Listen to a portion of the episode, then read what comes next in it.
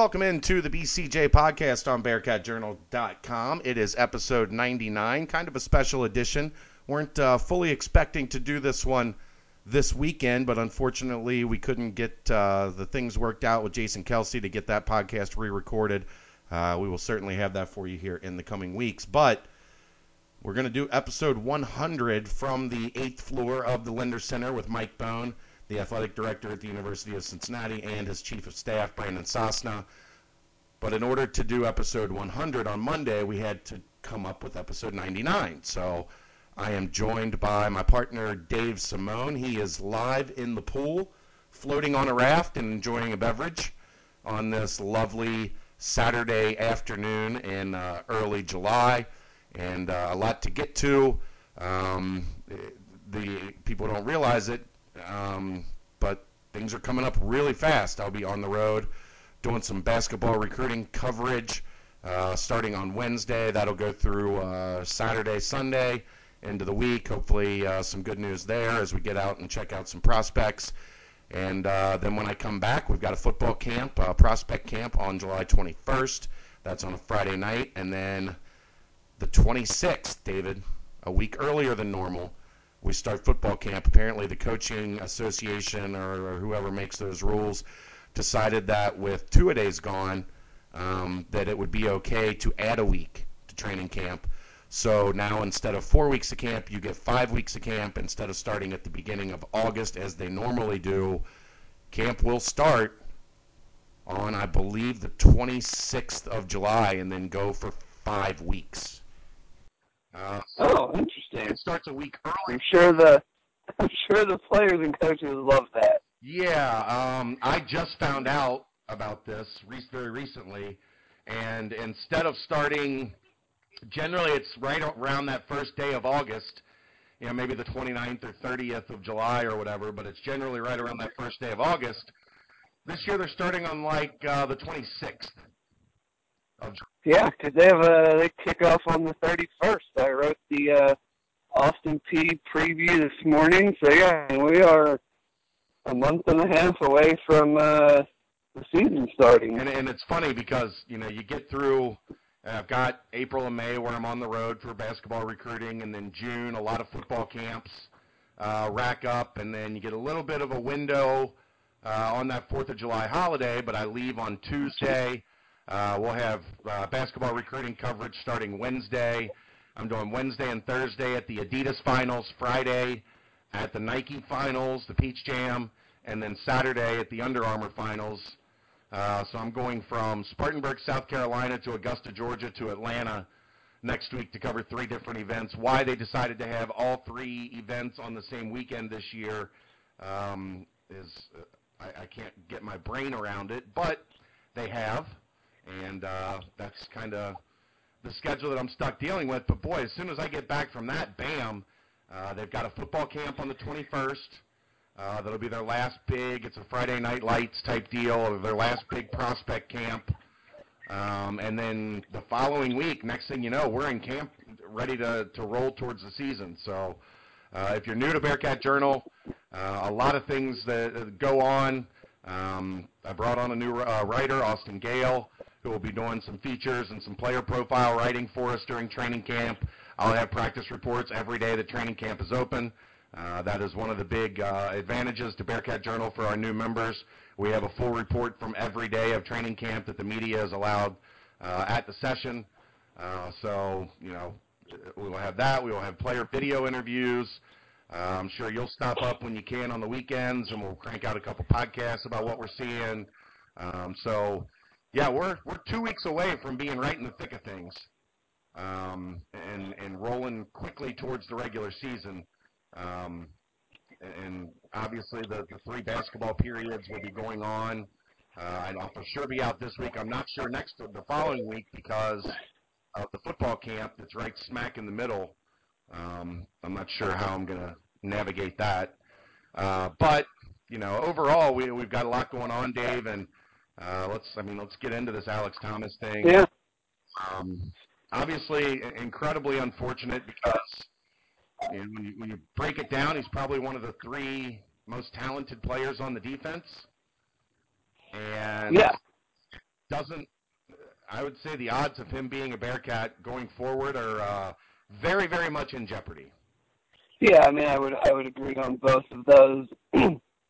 Are I mean, I think the people that follow us on Twitter and and have followed the board for a while know that I think very highly of him as a you know cornerback football player. I don't really have a whole lot to say about the incident in and of itself.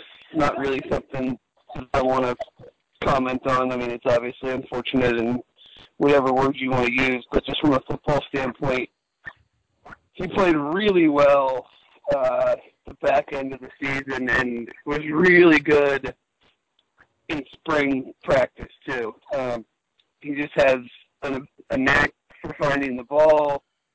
He takes chances, which I like. I, you know, I think it, as our fans have seen, the defense has been way too vanilla at the tail end of the Tuberville era, and he tried to make plays. And you know, they had a lot of interceptions last year, and he was a a big part of it, and I thought he was going to get even better this year. So I mean, if you're losing in a in such a pass-heavy league, if you're losing arguably your best corner, then you know you're it's really going to hurt you. I'm not sure exactly who they're going to slide into that spot if he's no longer on the team. Personally, I would keep Grant Coleman in the slot. I don't think he is a, an outside guy, so you're looking at probably Davin Pierce or Davin Pierce and you know someone else who isn't nearly uh, or someone else who isn't nearly as talented or experienced as Alex was. Yeah, I mean, if you if you go down the roster, Pierce has been moved to safety, but you could very easily see him moving back. Um, you know, he, he had the experience at corner last year. I think they felt like with the top three of Alex Thomas, Linden Stephens, and Grant Coleman, it would be difficult to get him on the field at corner, so they ha- had moved him, had listed him at safety um, coming into to summer camp. But I, I think a move back would definitely be uh, likely given the, the things that are going on. You also have uh, Christian Angulo, who, you know, it's, it's time. It, it, no, it's time for him to start producing. If he's, you know, he's a talented kid. Um, you've got Marquis Smith, uh, who I liked a lot last year before he hurt his shoulder, um, but he's you know he's he hasn't played. He, he's un, completely unproven. And then you've got the freshmen, Rashad Stewart and Noah Tamlin or Noah Hamlin and and Marquise Taylor. Um, it's it, it's not a very uh, rosy picture back there if you take Alex Thomas out of that mix. And, no, I mean, and, and the thing that that's the unfortunate part. The thing that it heightens too is okay, you take him out of the mix, and you just rattled off names of of guys that we like, but Angulo hasn't played a snap. Smith, Marquis Smith hasn't played a snap. Devin Devin Pierce saw limited action, so maybe he could move over there. The thing that it heightens is Linden Stephens cannot get hurt. Right. Because then then they are a mess at corner. Yeah. Just throwing a bunch of dudes to the fire. And, you know, that just doesn't usually work out very well. I mean, Cincinnati is a program that needs to, to develop. They need, you know, juniors and seniors at those type of positions, not freshmen and redshirt freshmen. Yeah, and I mean, you know, you, you talk about Stephens. What that does is, I mean, essentially, Thomas was going to be your number one corner. So now Stephens is your number one corner. Who steps into that number two, we don't know, and it just has an impact on down the line. So um, it, it's unfortunate they're in this situation. It's unfortunate that Alex Thomas put them in this situation.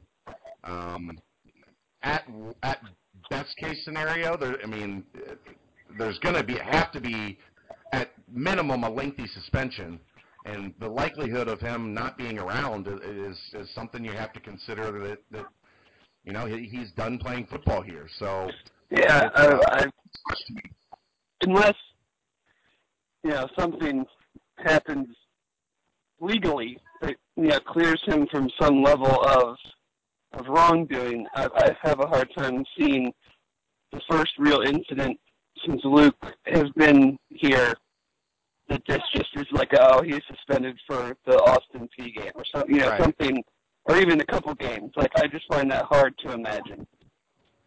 Yeah. Based on what seems to be known to this point. Now, obviously, that's why I really haven't commented on it. I don't really like to get into that kind of thing. It's not really any of my business.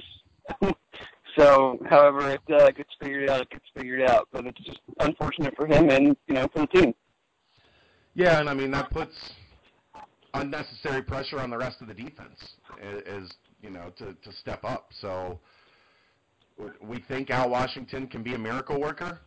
We're going to find out because that defensive line is going to have to get to the quarterback to give the cornerbacks less time um, to have to cover out on an island, and a lot of that uh, to, is going to depend on you know how Cortez Broughton heals from injury. Uh, from everything I've heard, he might not be full. You know, I wouldn't expect him to be full go at the beginning of camp, and there's no reason to be. Uh, no. talking about a, a, a two-year letter winner a junior, the guy that's basically going to be the leader of your defensive line. Um, you don't need to rush him back for five weeks of camp coming off a foot injury. Right. So I wouldn't freak out when the reports start coming in from camp and they don't include Cortez Broughton for a week or two or three, whatever the case may be. No, it's really. I really wouldn't be concerned about him, you know, until if it's the week before you know the game game week, right. and he had practice at all. Okay, maybe. But I mean, he really does just need to recover and, and be in shape. You're not you're not expecting to see anything out of him at practice. No, and it's a little misleading on the on the roster on the the website because they they only have four defensive tackles listed, but Marquise Copeland got, was a defensive tackle. hundred defensive ends listed. Yeah. Marquise Copeland was a defensive tackle all of spring, and I would expect him to be back there back there when when camp breaks. Um, and you've got some other guys. You've got like a Curtis Brooks, or um, you've got a, a, a Lyndon Johnson that you can move Marcus inside. Brown. Yeah, Mark, well, Marcus Brown is you know listed at defensive tackle, and I think this has been Yeah.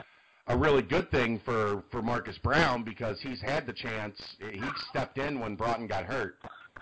Um, you've got Oglesby there as well, and, and Marcus Brown got a lot of reps in the spring uh, in the absence of Cortez or Cortez Broughton. So, you know, that's helping him move along at six 332 pounds as a redshirt freshman. You know, that's a guy that if he can continue to develop and continue to shape up his body, he can be a guy down the road that really benefits from seeing, you know, some playing time this year early in his career, but at a position hopefully where – it's as a second unit guy that's coming in to spell Broughton, coming in to spell uh, Copeland in the middle. Oh yeah, I, I, I I'm not. Know, from what I saw, if, if Broughton's healthy, I, know, they were good against the run last year, um, and they have everybody back, and you know, I think they have well, a better. Pace is gone. What? Pace is gone. Well, yeah. I mean, for, for what you usually see, I mean, to Yeah. only lose really one, one guy, contributor, uh, I'm not too concerned about the the run defense right now. So my big concern is just the pass rush, and then how that affects the cornerback play. Yeah, I mean, you're going to have. It's time for guys like Mark Wilson and Kimoni Fitz and Kevin Mouhon and will we see Landon Brazile, uh, Michael Pitts, a redshirt freshman. You know, some of these, one or two of these guys, um, Caleb Ashworth and Brian Wright. These, these guys are going to have to step up and show they can get to the quarterback. It's going to be an aggressive system. You know, Luke has told us that. Marcus Freeman has told us that that they're going to be aggressive and looking to get to the quarterback. But you're going to have to find some of these guys at defensive end that show the ability to pass rush and, and get home. Right, and that's that's always the concern. Is until you see it, I'm not I'm not inclined to believe it. And you know, and it's not necessarily you know anyone's fault, so to speak. But I mean, the guys haven't shown in game situations that they can consistently get to the quarterback. So let's see it now. You've got a bunch of juniors that have been in the system, even though the staff is new. They're, they're you know they're developed college players. They're not redshirt freshmen who are still going to put on 20, 30 more pounds. This Right. is what they are. So you, we need to see it now. Yeah, and and how much of that is going to come in terms of pressure uh, from the linebacker spot? You know, I think that's going to be interesting as well as we kind of roll through the defense real quick. Um, you know, Jalen Miner looks like he's going to be the primary guy in the middle.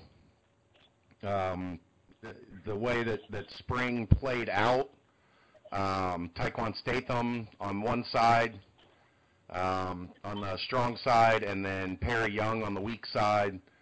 Um, they re- they moved, or not moved, but Tyrell Gilbert is still listed as a safety, so we'll see if that uh, experiment that we saw in the spring continues with him playing that outside linebacker spot, um, or if he moves back to the safety position.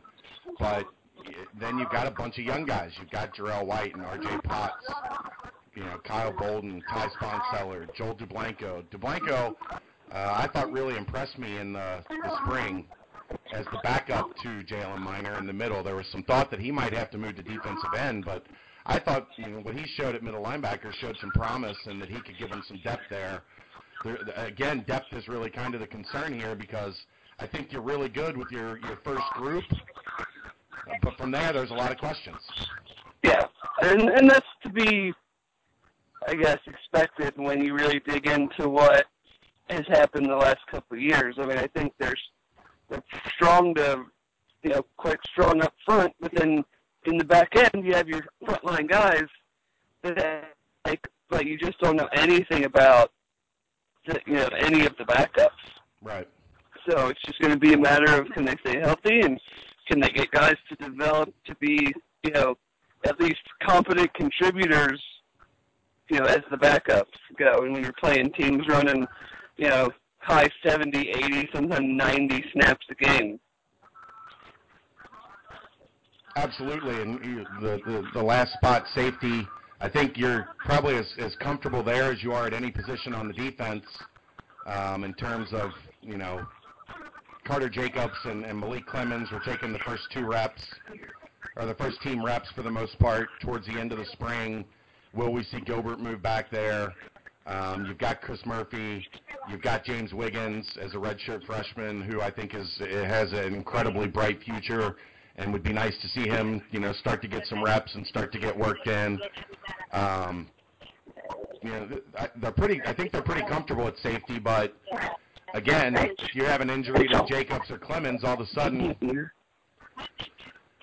you know, then you're again staring down a, a situation where there's not a lot of depth behind, you know, your first three or four guys. Well, just just something I just thought of when you mentioned the safeties. I wonder if the idea of even though I'm not necessarily for it, but you know, could would they move Coleman back outside and then move Murphy into the slot because he does have experience playing there. Yeah, I mean that's that's a possibility, and and I think that's it's something that will be one of the primary storylines from the first couple of days of camp is what right, like seeing where who lines yeah. up where if Alex isn't isn't around. Right.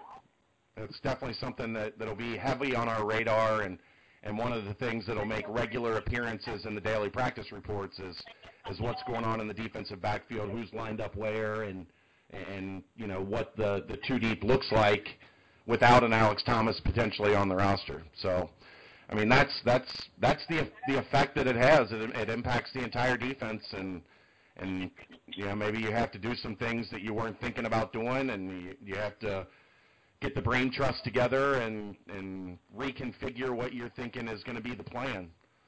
So um, offensively, um, quarterback, quarterback and offensive line. I mean, that's yeah. Qu- quarterback, I just I just don't know. I mean, I've I've seen enough of Ross Trail and Hayden Moore to kind of know what they are. And I, I, but I don't know that we can take anything that we saw last year as as what somebody is. No, no, but I mean, just as a. I know what you're saying, but uh, ultimately, I mean, you kind of have to toss last year out the window when you're when you're. You do what a guy is. But I mean, I I can't imagine. I'm not sure that. I mean, maybe I'll be wrong. I would love to be wrong, but you know, I just I can't. I'm not seeing. I don't think I'm going to see like this big jump all of a sudden. I'm with you there. To a, a wow factor type of player. I mean, both of them, and especially Hayden, throw an insane amount of interceptions per pass attempt. Yeah. And I don't know if that is necessarily fixed by a coaching change. And it was still a problem for a lot of the spring. Yeah. Yeah. It, it, it's not like they went out and all of a sudden they they were taking great care of the football in the spring. It was still a concern. It was still something we were talking about regularly. Now, um, I think if Mike Boone can get back on track and run like he did in 2015 versus 2016, that'll have a lot of a lot of help. Uh, will help those guys, whoever the quarterback is, a tremendous amount. Just because they were in so many second and long, third and long situations because Yeah. they couldn't do anything running the ball, then yeah, I mean, it's a whole lot easier to send pressure or disguise a coverage when you're 90% sure the other team's going to pass. Yep. So, you know, it's a little bit on the offensive line, but it's also on Boone because if you, I mean, uh, I'm not huge into analytics, but I know that there's some guys on SB Nation that do a great job with their with their numbers and everything. The offensive line itself wasn't terrible in the run game. It was you know mid 50s for the way that they tracked the offensive line, mid 50s nationally. There was a there was a lot of issue with the running backs and Yeah. just not being able to make plays. They had, I mean, I read it this morning and it, it almost took me ba- aback. I think they had five runs all season of 20 yards or more. And New Mexico averaged four runs of 20 yards or more a game. Yeah. So I mean, they work hand in they work hand in hand. The run was putrid. It was awful. I don't- I don't think there's any. For the whole offense, was, I mean, let's not sugarcoat it. You don't score an offensive point for like three games. You can pretty much put the blame on everybody. But if the quarterbacks are going to play better and not be turnover prone, I think a big part of that is not being in second and third long, and that then lies on the running game. well, and and I'm a firm believer, and I've felt this way for a long time. I think of that redshirt freshman crop, the players that are going to start, you know, seeing their, their name called and seeing action this season. I think Gerrid Doaks has star potential. Oh, he's. I mean, there's no doubt about that. I mean, just coming out of high school, when I watched his film, I was floored that Indiana, Purdue, Minnesota, Northwestern teams like that weren't all over him. Yeah. I mean, it was blatantly clear that he's an offensive weapon. Whether you thought he was a true 25 carry a game running back or kind of a hybrid guy, it, to me, it didn't matter. Like, and now he's up, you know, he's six foot, he's up over 200 pounds. That's plenty in the college game today. When you're spreading it out, you got five, six DBs in the field. That's plenty of of power to to be a 20 carry a game guy. Absolutely, and, he has. So I mean, I feel real good about him and him and Boone. It's just a matter of can they can they, you know, can Boone c- capture what he did a couple years ago? And can the offensive line uh, block for him? Uh, one thing we didn't get to on the quarterbacks, and somebody asked on the board about Torrance Gibson. Uh, at this point, I'm going to assume this is going to be a, a sit-out season for him.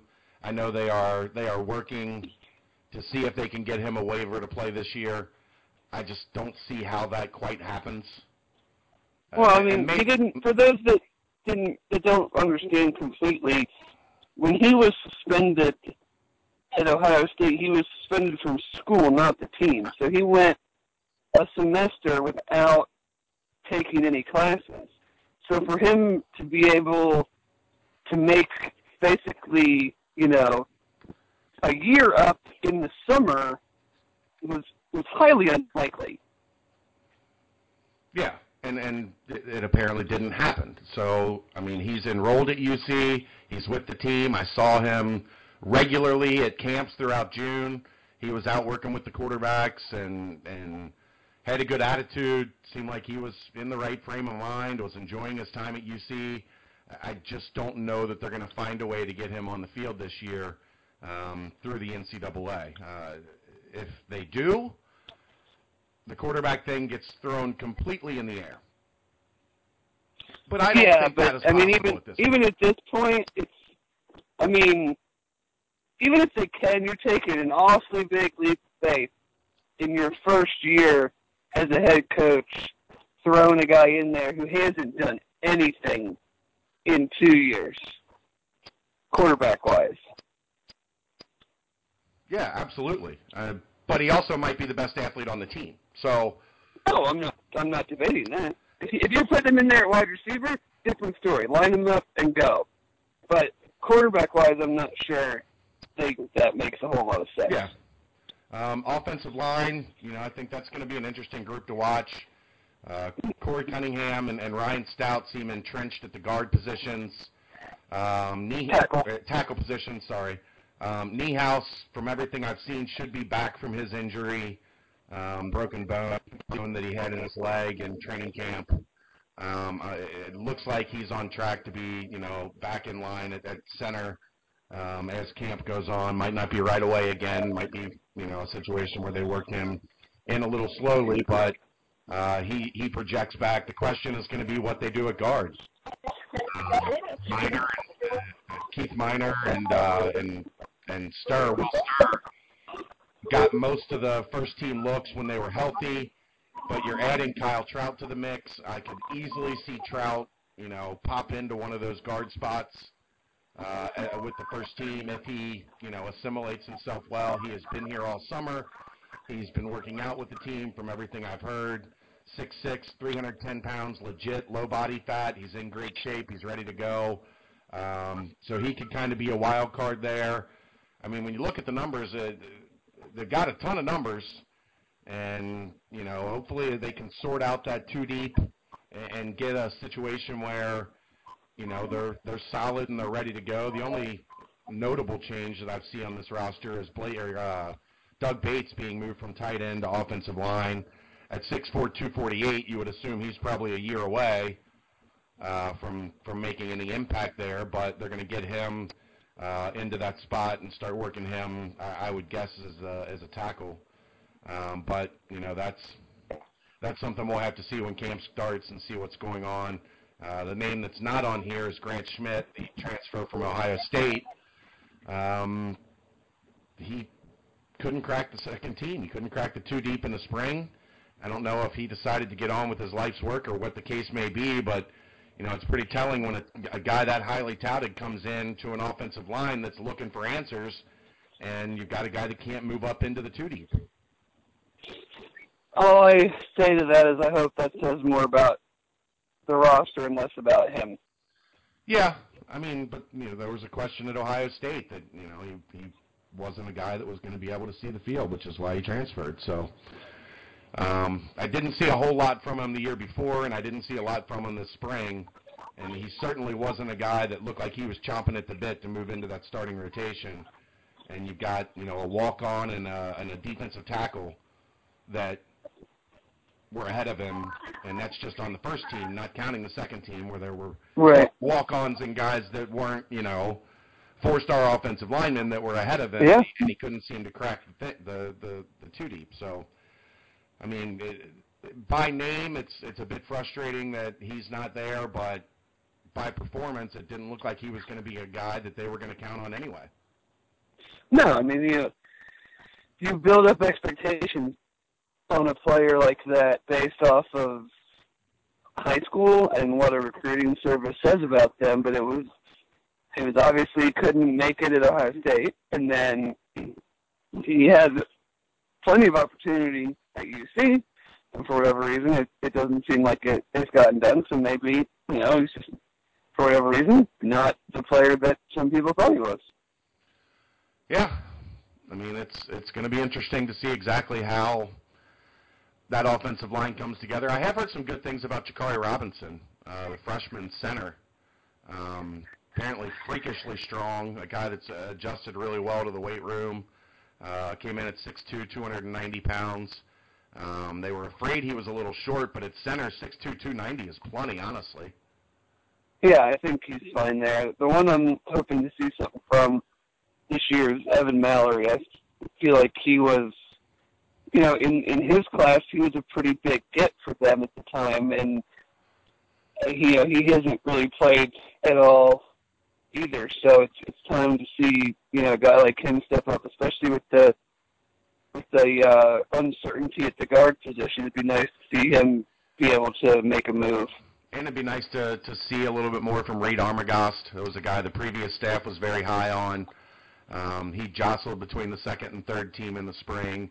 It, it would be nice to see him start to find his legs and make a push as well. At 6'7", 285, you know, he's an ideal size for a tackle at this level of football. So um, it'd be nice to see him get going as well. A guy like Kendall Calhoun maybe can provide some depth. Uh, Chris Ferguson maybe can provide some depth. Garrett Campbell can maybe provide some depth on you know two seniors and a junior um, that that you're looking at you know developing and hopefully giving you something on the line. Uh, one uh, position on offense I think is going to be most interesting is tight end. Yeah. You know, it's Mike Denbrock, and Mike Denbrock is a tight end whisperer. The guy has been great with tight ends in his career. Um, will we see a big leap from Tyler Cogswell as a senior?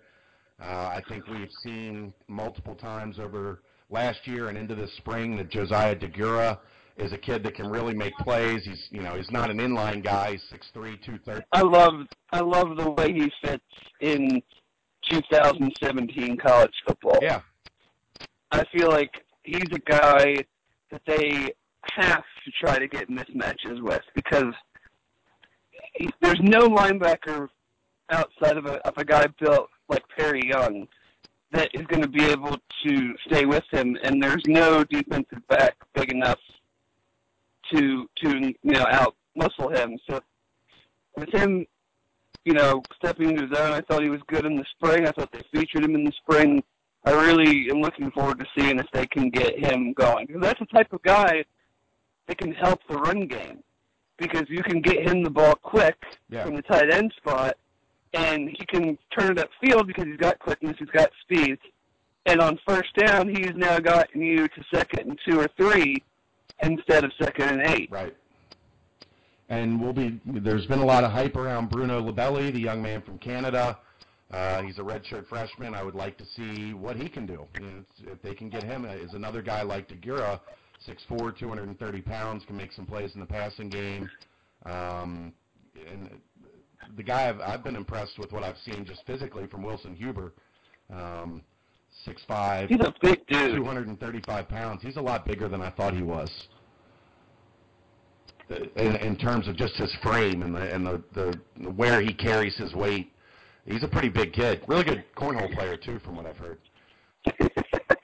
Apparently, him and uh, Not, no, he's, he's, he's no Josh Wiley. no, him and Wiley would team up and beat people like twenty-one to one. So I guess I guess Franklin Central, uh, Indianapolis, their cornhole game is on on on point as well because uh, Yeah, that or they've been in that courtyard at the the dorms playing every day. No kidding. Can we can we talk about how there's 15 wide receivers on the roster and only one of them is a senior? I mean, there is a lot of youth at wide receiver. Um, you've got some experience. You've got Khalil Lewis. You've got Devin Gray. You've got um, Thomas Geddes A lot. last year. Him and Rollins both played a lot at the end of the year and made plays. Like that's the thing that I'm most encouraged about is it's one thing to throw freshmen out there because your season's in the crapper and you're just going to play them to get to see what you got. But it's another thing for them to actually like show up and do stuff. Yeah. And both of them did.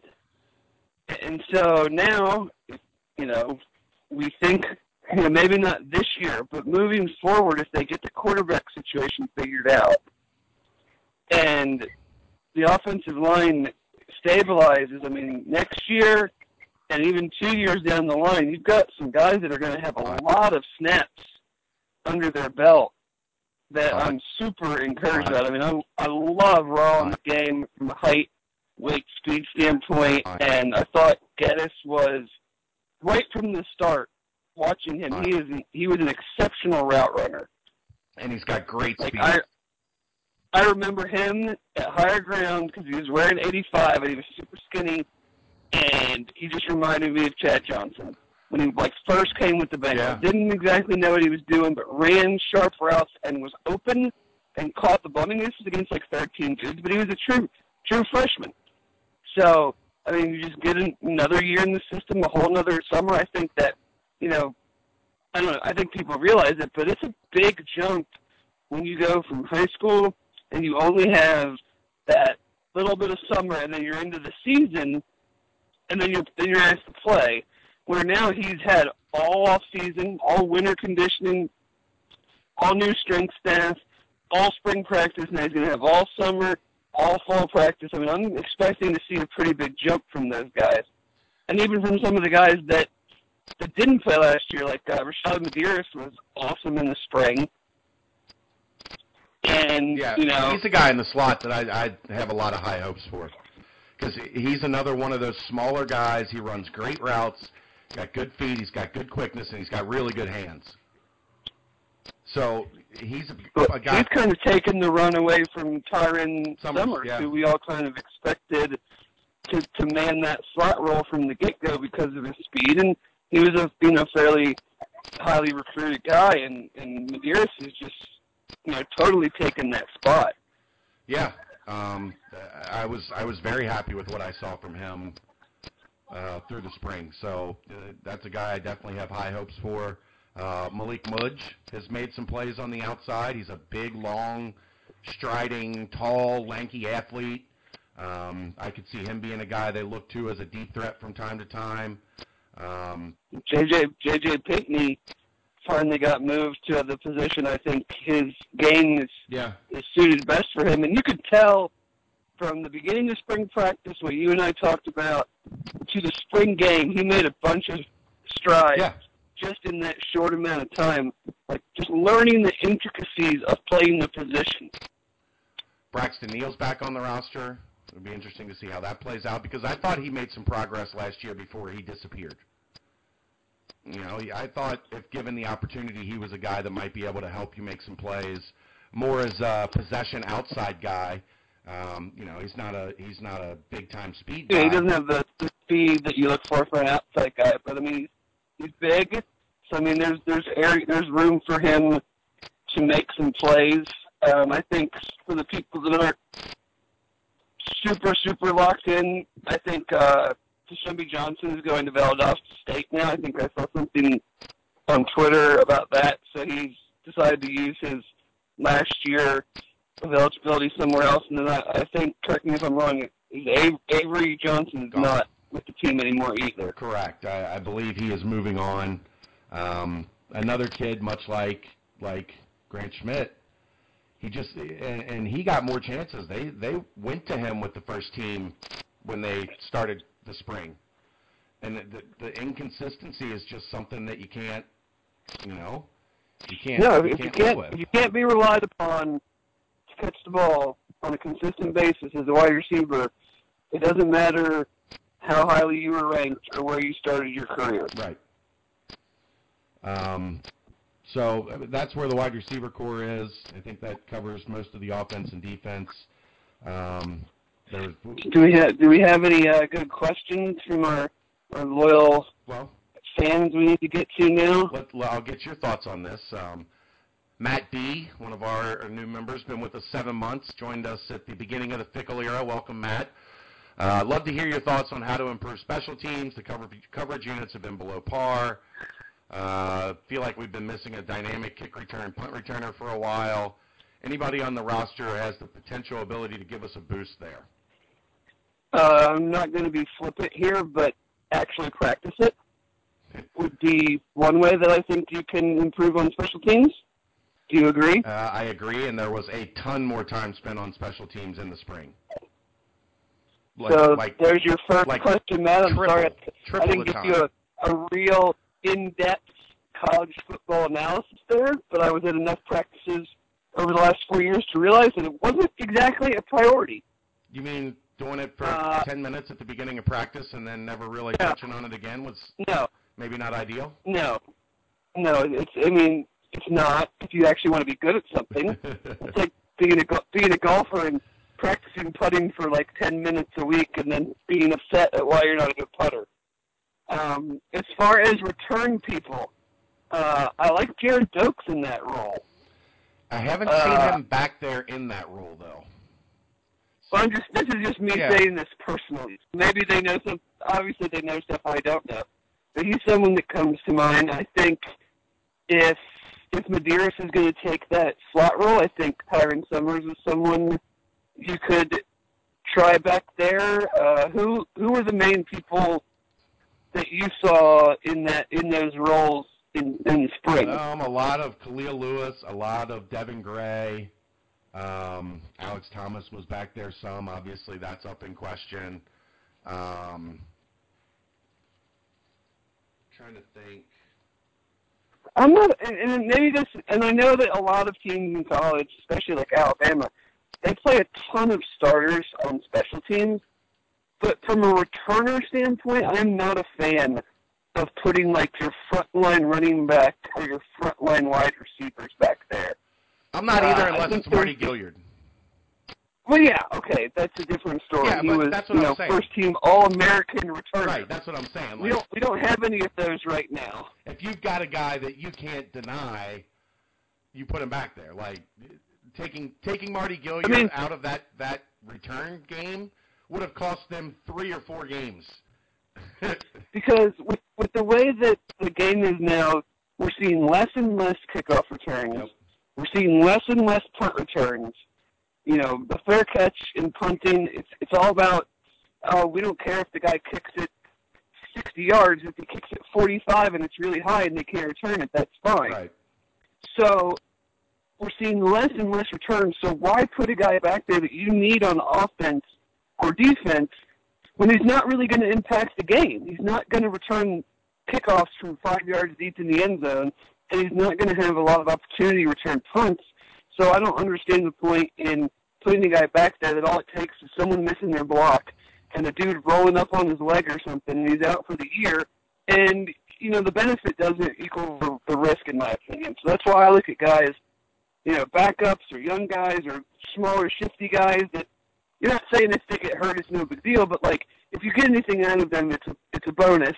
And if if it's a typical special teams play, then okay, whatever. They did their job. They fair caught it, or they went out of bounds, or whatever. They let it go, whatever the case may be.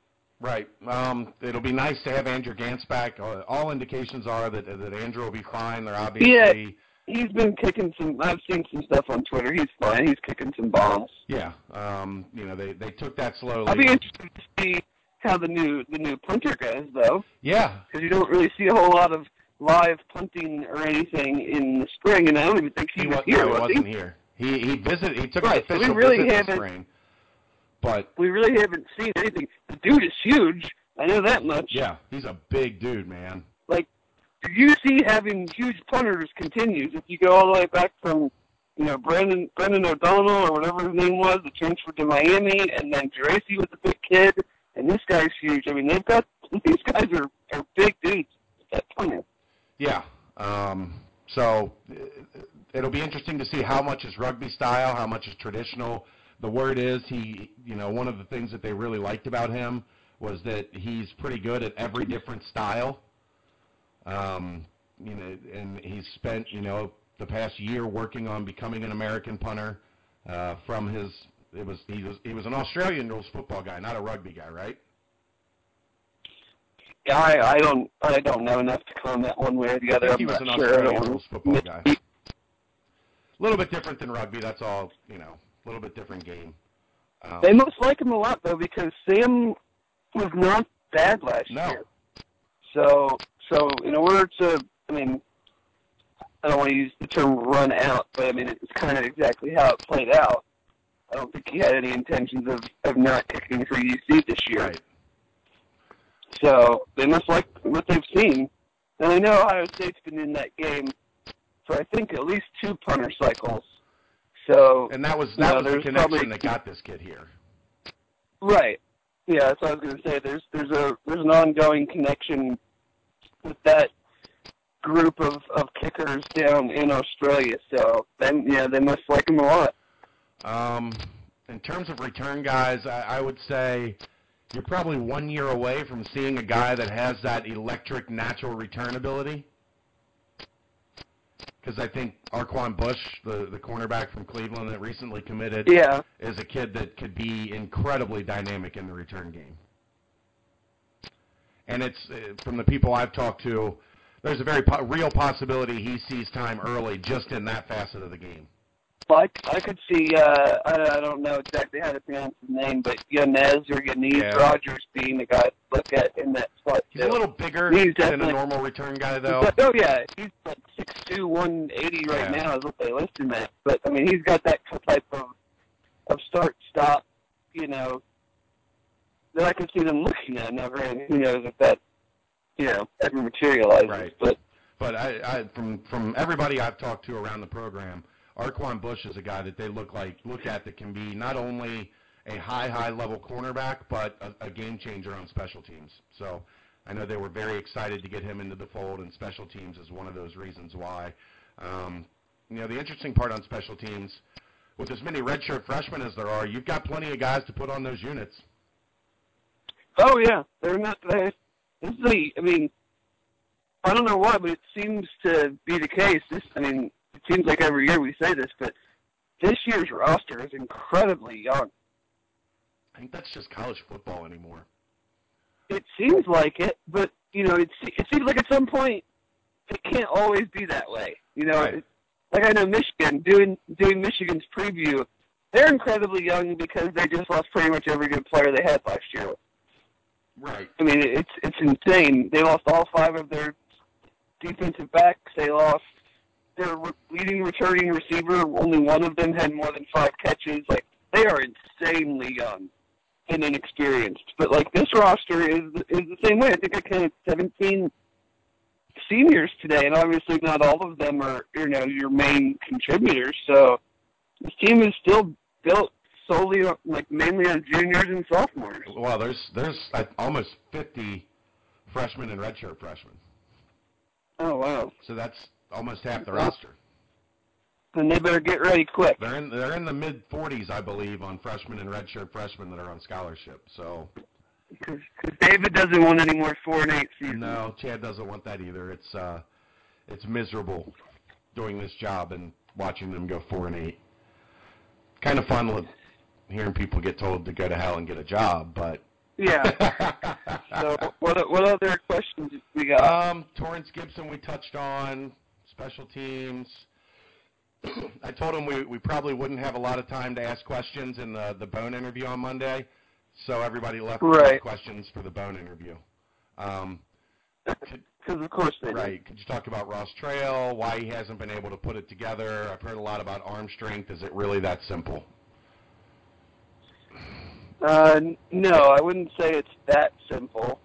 Uh, I just think it's, you know, he f- he definitely flashes. I mean, I remember last year in the bubble, Yeah.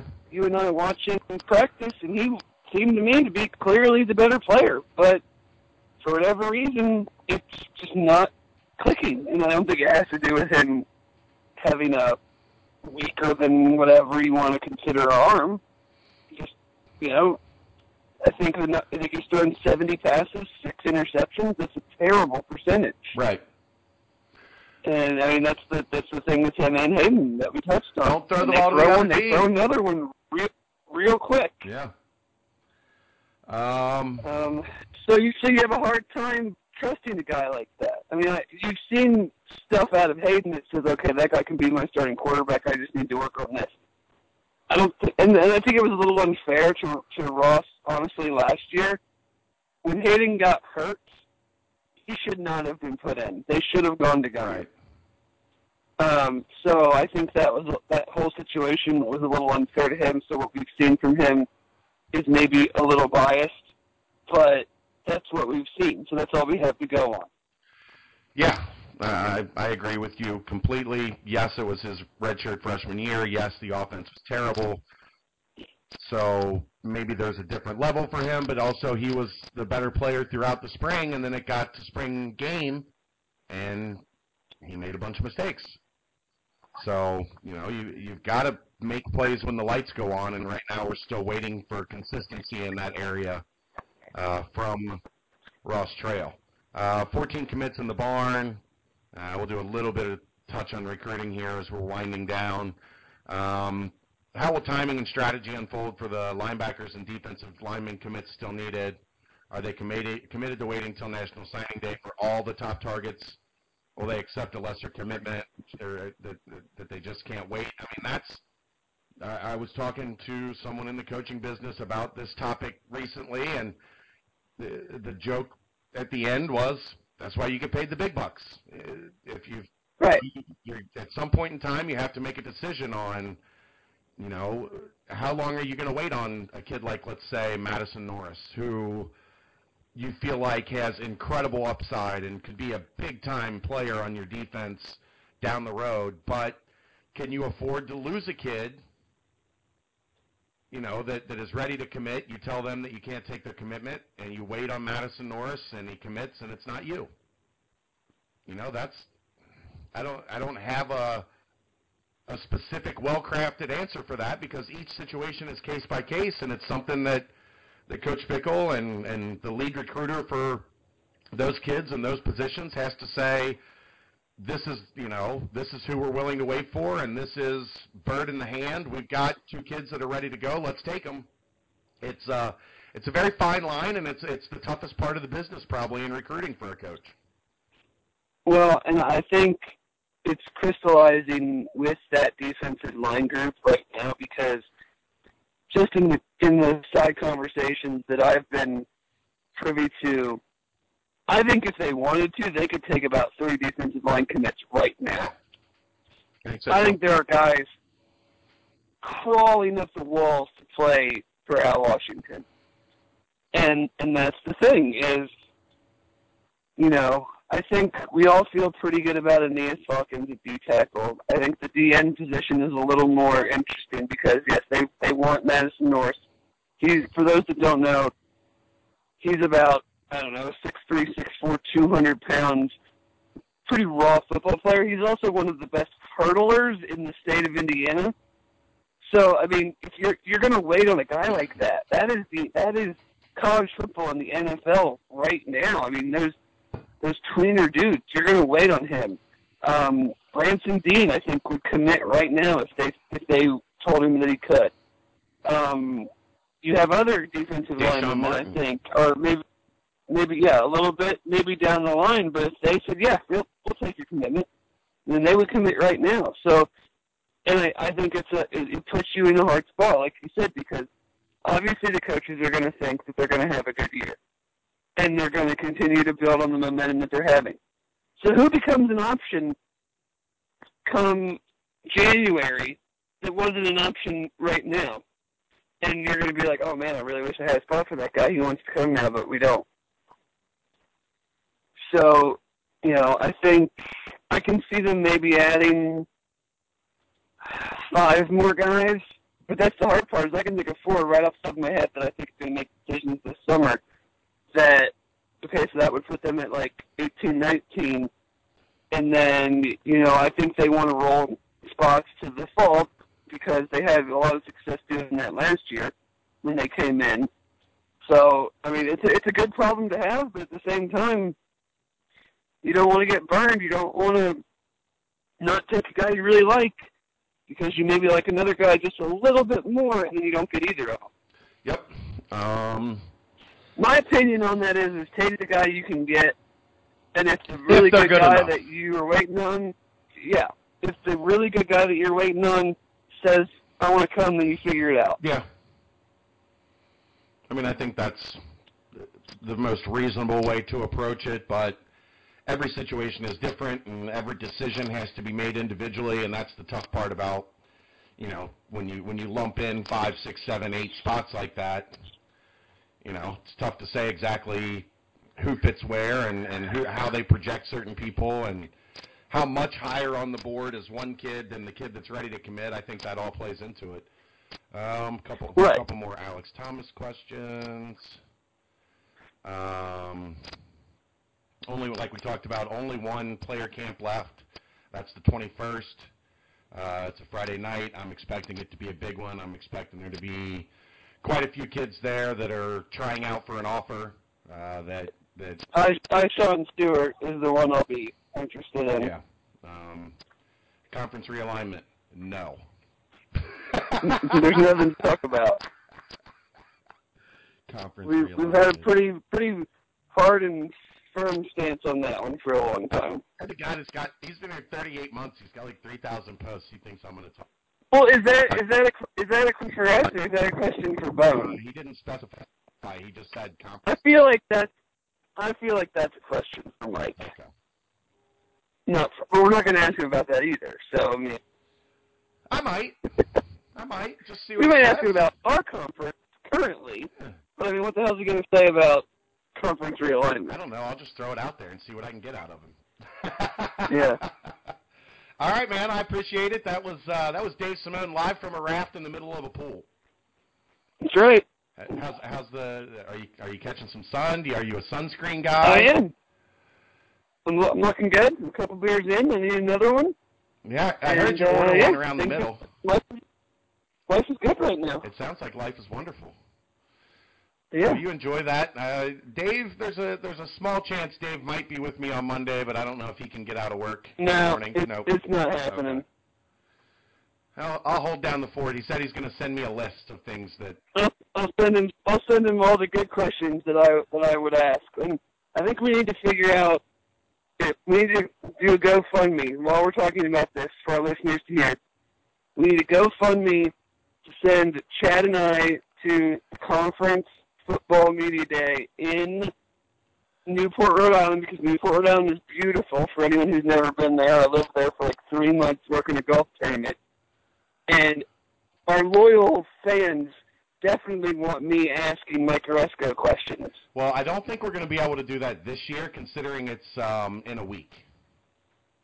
Oh, it's it's that soon. Yeah, it's, okay. uh, 2018 It's the 17th. Football Media Day. It's in it's in So nine 2000 days. So 2018 Media Day. Everyone get that on your calendar. Five dollars at a time will get it done. And I'm going to ask Mike Aresco all the questions that you guys have seen me make fun of the conference on Twitter about. you set it up. I'll promote it. That's right. All right. Well, enjoy your day at the pool, David. I will. Uh, I will talk to you later this week. I'm sure we will. All right. Have a good one, brother. He's All right, thank you. He's Dave Simone. I'm Chad Brendel. It's the BCJ podcast. Thanks for tuning in. Episode 99. 100's the big one on Monday. We'll see you next time on BearcatJournal.com.